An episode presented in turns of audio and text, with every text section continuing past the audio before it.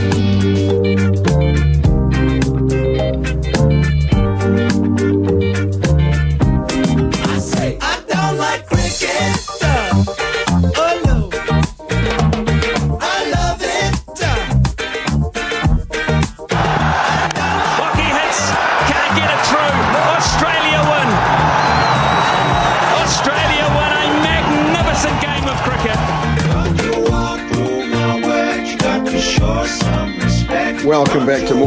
on. Thanks to Branch, your local John Deere equipment supplier. Sam Ackerman in the hot seat for you today, but we heard the the sultry sounds of our doyen, the man himself, uh, Ian Smith, of course, doing an amazing job uh, commentating the Cricket World Cup. So we will uh, do exactly what Smithy would want done uh, at said moment and have a, a, chat about what was a pulsating game. And with the World Cup final as dominating and controversial as it is, it's really easy for some of these other pretty remarkable things, uh, an incredible contest that happened over the weekend to slip through the cracks. We will make sure we do what we can uh, to keep you informed on that, keep those at the part of the conversation as well. And we'll and have now a cricket update uh, with Resene. Quality paints and colours, perfect for your projects. And uh, SENZ commentator Garth Gallaway joins us now. Appreciate your time this morning, Garth. And holy moly, that game had much more than I predicted. We know New Zealand Australia can turn it on. But I, am I'm, I'm going to tell you, man, uh, uh if that opening stand from Australia, I I presume the worst straight away. You, well, you went on your own, Sam, and, and good morning to you and your listeners. And uh, nice to have a break from the rugby for a moment, and, and not for long, probably. But look, uh, it was an incredible game, and I thought that, that, I mean that start by Warner and Head was just fabulous. A partnership of 175 and you know 19 overs, and at one stage they were taking over at over 12 runs and over. Um, and so I think you know, what we saw in that, I mean, A, the Australian decision to hold uh, Head back and bring him back into the squad quite late in the tournament. Uh, he had a broken bone in his hand, and you can see just how much value uh, he adds to that team 109 off 67 balls. So it, it, was a magnificent uh, innings, and really Warner paled, paled him behind him with his, uh, his 81.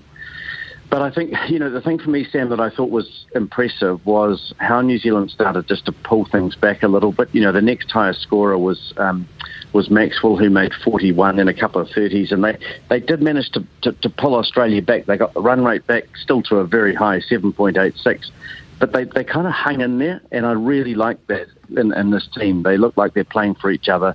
They have a good culture, and and they're tough and determined.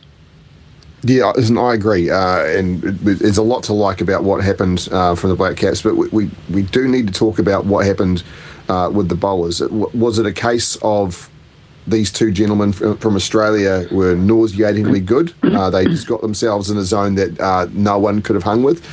It didn't feel like uh, there was as many threatening deliveries in the early stages from a pretty experienced pace attack. Uh, yeah, look, I think that's a really fair comment. And, um, you know, Henry, uh, they, they, they obviously targeted Henry and they went after him early. And he, you know, I think he was, I think he looked a little bit shell shocked and surprised by it.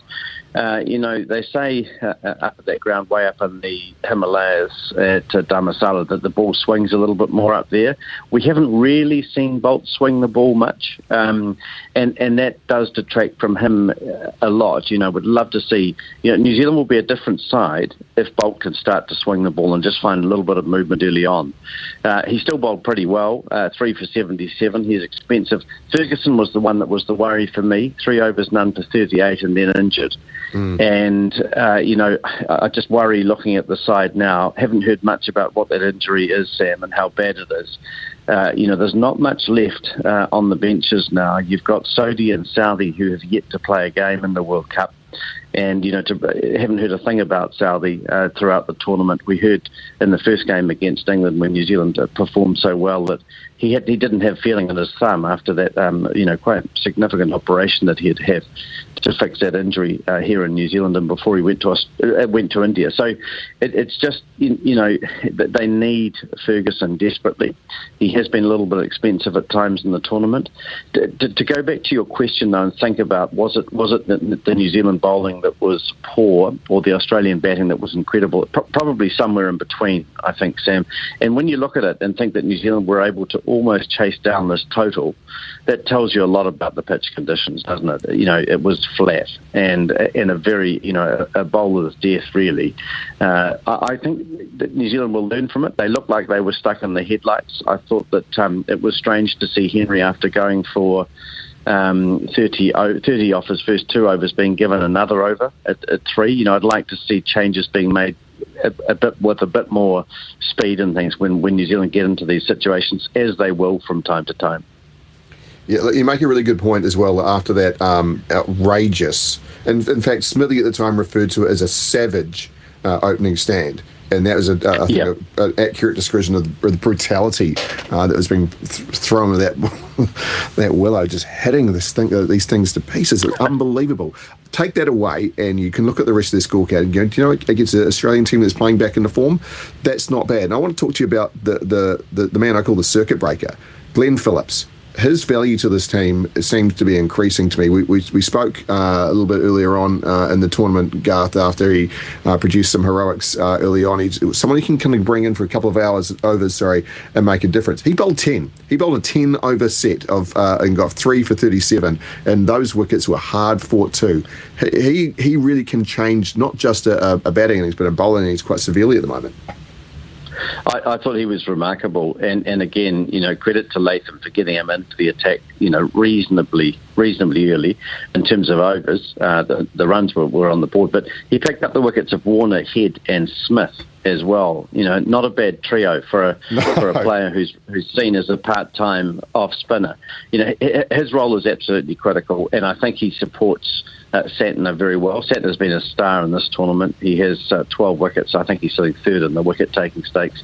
Uh, he was expensive. He, you know, he got hit two for 80. The other player, so, so, you're absolutely right about Phillips. I think he's also, you know, batting at six. I, I just wonder whether they should think about moving him up um, ahead of Tom Latham, uh, you know, and dropping Latham down. Latham's a good player of spin. He hasn't really uh, you know, still found that consistent form that you love to see from Tom Latham. And New Zealand's a much better side when he's playing spin well and scoring runs consistently. And I wonder if Phillips could pop up the order a little bit. The other player who obviously we'll talk about is Ravindra and his batting, but also, you know, I do think his bowling is starting to, to, to play an important part as well. Mm. Eight overs, none for 56. So seven runs and over. Not too bad, really, when you see Santner going at eight, Ferguson at 12.6. Henry at um, at 10.5 and Bolt at 7.7. You know, it was a good effort. Yeah, and uh, look, shout out to Bolt as well in the tail. Uh, while he uh, wasn't finding it in uh, his rhythm at the start, uh, he grabbed three wickets in an over. And yes, it was the yep. tail, but uh, that's you know that's restricted the damage quite substantially. Had things got a little out of hand there, we're not talking about a tight run chase, are we? So that was, I think, an important step. And you're right, we are going to talk about uh, Rachin Ravindra, an- another World Cup century. his hundred came off what 70 odd balls, 116 off 89 in the end. Can we start using his name as a superlative yet? is that getting we're getting too early? to to add his name to uh, to, to dictionaries? I'm, um, you know, I'm, I'm a bit conservative with things like that. I'm probably the wrong person to be asking. I'm sure some, you, a lot of your listeners will, will talk about, you know, uh, uh, what a Russian day they had. but, um, but look, I, yeah, no, he, he's doing very well. You know, and, and it, it, it actually the interesting thing for me is it pales into, you know, it really does show for me how how foolish the experience uh, the, the experiment with Finn, Allen has been. You know how how talked up he was and how he was the player to come in and, and you know and New Zealand were talking about him in the World Cup 12 months beforehand. He's not there. Um, and players like Ravindra, you know, who have a good defensive game, and you can't. And this is the problem with Allen. You you you can't uh, perform in games like this with the ball when it does move around a little bit against very good attacks. You look at sides like that Indian attack, which bowled so well against England overnight. Uh, you have to have a defensive game as well as an attacking one, and I think that's the thing I've been so impressed with with Ravindra about. He he, he does build it around a good defensive game. He's a terrific striker of the ball and you know last and in the game against Australia, five sixes in his innings and nine fours. You know he, he was just fantastic, and you and you do think that you know Young I think will have to drop out as soon as Williamson comes back, uh, and then I think you really do strengthen up the batting with Williamson coming in. You have Conway and Ravindra at the top, Mitchell at four, who's been you know just continues to to, to amaze really with his consistency and form, and I also like seeing Neesham coming in for that game. Um, he, his, his bowling was underdone and a bit expensive, uh, but he adds a hell of a lot with the bat. And to come in and have his first bat of the tournament and score 58 off 39 deliveries, three fours and three sixes, he very nearly got them there. Yeah, I want to come back to Nation in a second, but I want to talk about Devon Conway because we he, just when he hits those balls, uh, they, they stay hit. Those, those, balls almost don't want to come back to the bowler. He belts them that hard, and he looked he looked magnificent uh, in, in where he was. It was uh, unfortunately got out the way he did, uh, but I'm, I'm I'm kind of noticing after that wonderful um, first innings of the tournament for Conway, we're seeing starts and not pushing through. Is there any concern for yep. you that we're not getting the best out of Devon Conway? Uh, not really, uh, because uh, because they're winning games, I suppose, or, they, or they're getting close. And I think that yep. game against Australia, had they done what people might say would be the usual and capitulated for 220 or something, you know, and having lost to India the other day and with South Africa coming up, I think you see real doubts coming into the side. But I think having seen the side, uh, you know, scoring 383, it was a magnificent effort. Uh, Conway, I think, yeah, it, it's interesting. 277 runs at 55. And for a player of his quality in those conditions, I mean, he's such a good player. He will feel that he is failing when he looks at Ravindra at 306 runs and, and Mitchell 322 and so on. So I, I, think we'll get a lot more out of Conway. I think he's a fantastic player. As you say, you know, he's a, he's a wonderful striker of the ball. Um, you know, he, he will go through phases like this. He's getting starts, and again, a pity to see him get out in that way uh, but the main thing is that you know the other players were able to pick it up, and that's a sign of sign of a good side. Yeah, look, you mentioned before about James uh, Neesham. Uh, when Jimmy's in that kind of zone, he is just a joy to watch. The only reason uh, he got out was just trying to push the envelope with those extra run, runs when they were needed. He looked, yep. he looked unstoppable in that regard. Now, is is there room for him and Chapman in the same side? And if not, you come to you're coming to a knockout game. Who are you going to want? Both of these guys play such a crucial role uh, there. But is can you put them both in? I, I don't think so. Um, unless, well, well, it depends, I suppose, Sam, on, on whether Williamson's available or not. And you may have heard, I, I, I haven't heard anything about about that. It's but, tracking um, okay, apparently, Gar. His, his, workload's picking up, uh, Gary Stead uh, said on the news a little bit earlier on. Okay. So he is, he's, it's moving in the right direction, but uh, they haven't committed to um, being available for South Africa in a couple of days' time or anything like that. All right. Well, if you pick him, if you pick him against um, South Africa, and th- then I think you have to play Neesham and Chapman. Chapman will miss out. If, for example, he's he's not available, then I suppose the question is whether you you play Neesham and Chapman, and the player I think who would miss out then would be would be Young. Um, but that just seems to me to be well, well, you know, yeah. I, I mean, I think I could live with that. You could have Conway and Ravindra opening the batting. Uh, you'd have to think about. I mean, you could probably move Phillips up to three. He's such a good player, and I think yeah. he would, you know, he would enjoy a challenge like that. Um, it does make you a little bit more, you know, possibly a tiny bit weaker. But but I think when you but but it gives you so much ball striking. And I think when you look at the really good sides in these sort of tournaments now, all rounders are the key. Um, I mean, Chapman actually, I was, I was, looking at his figures before the interview, Sam. He actually hasn't bowled in a one-day international, so he would be he would be there for his striking. Uh, you wouldn't be considering him as a bowler, or, or no. he'd be a bonus if he was. So yeah, I, I, mean, I think it's possible, but it does it just does seem to um, to, to play around with the balance a bit. And, and I think the better thing would be obviously for everybody, and everyone would love to see it as Williamson back. And then I think you pick Neesham ahead of Chapman for me. You mentioned Ish Sodhi before. We've seen him on the out in the field um, as a sub fielder. Are you surprised we've got to this stage of the tournament and haven't seen him out there?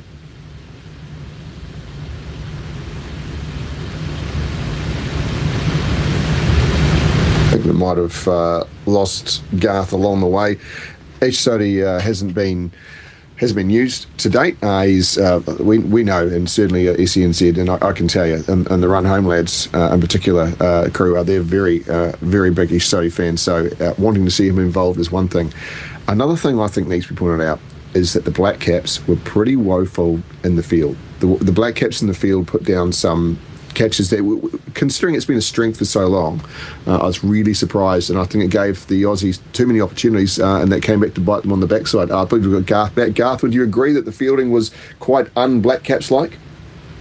Very much so, and um, and I don't think you'll see them field as badly as that again. It, it was it was really un-Black Caps like because they are you know, you, you, look at those players; they are terrific in the field, um, and, they pride themselves on it. it. It was strange, you know. You know, Mitchell dropped a catch, which was really surprising. He's got big hands and he's as safe as anything. And I think we saw in contrast towards the end of the innings uh, the Australian fielding.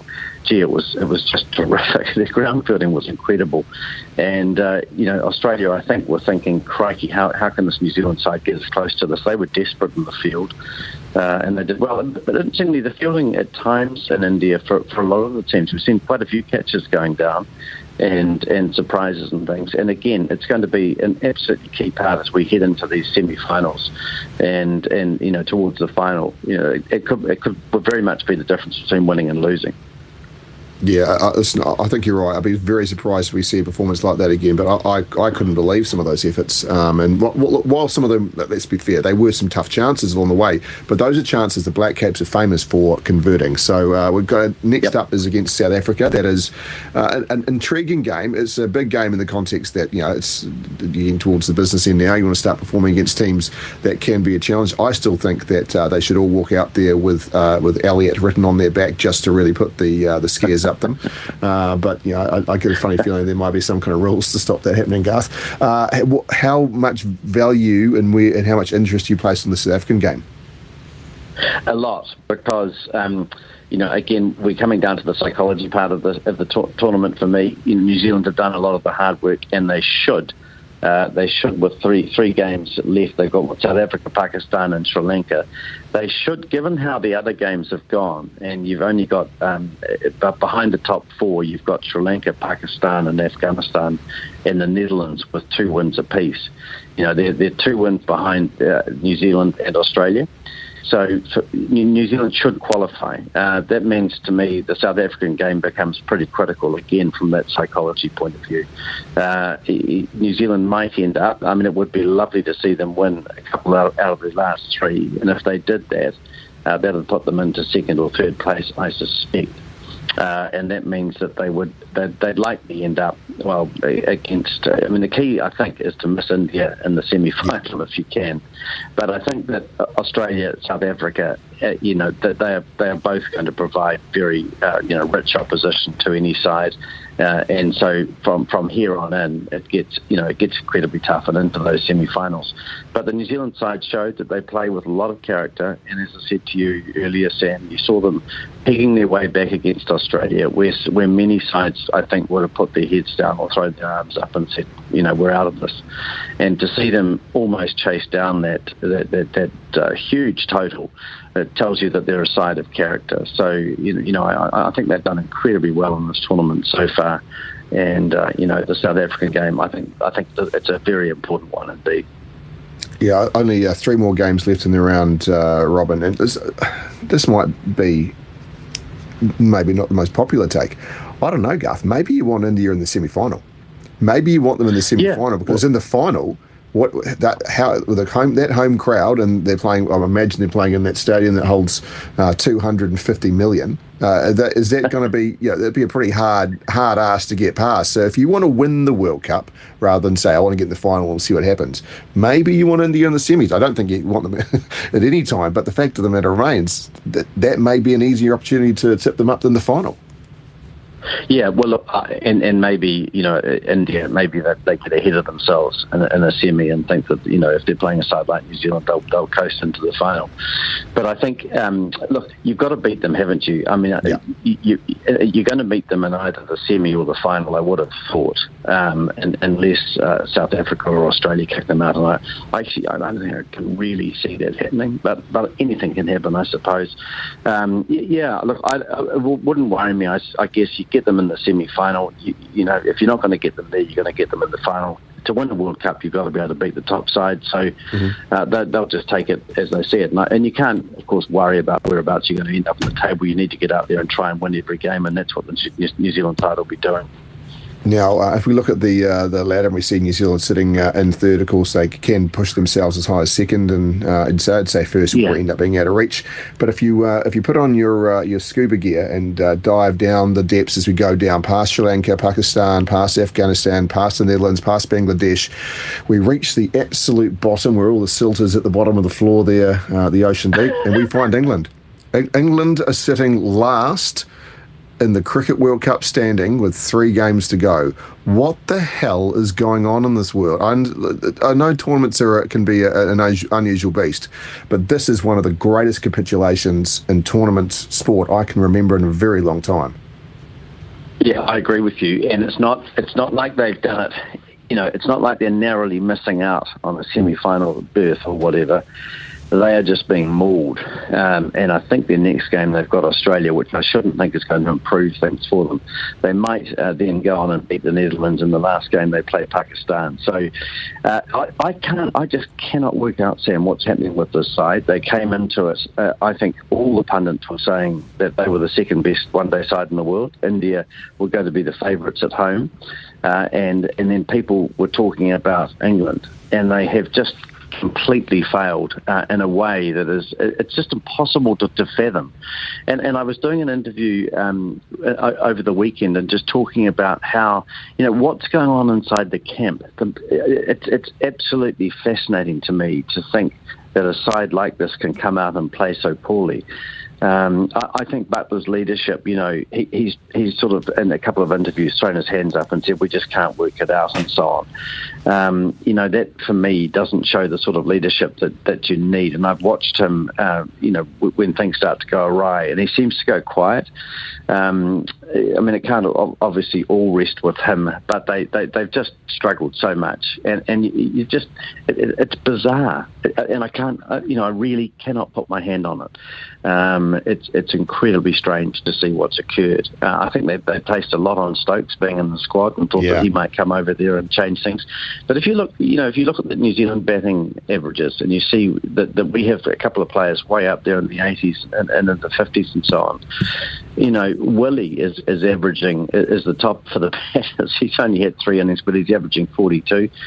I mean, that, that's um, obviously boosted by not outs and things. Malan is averaging 39.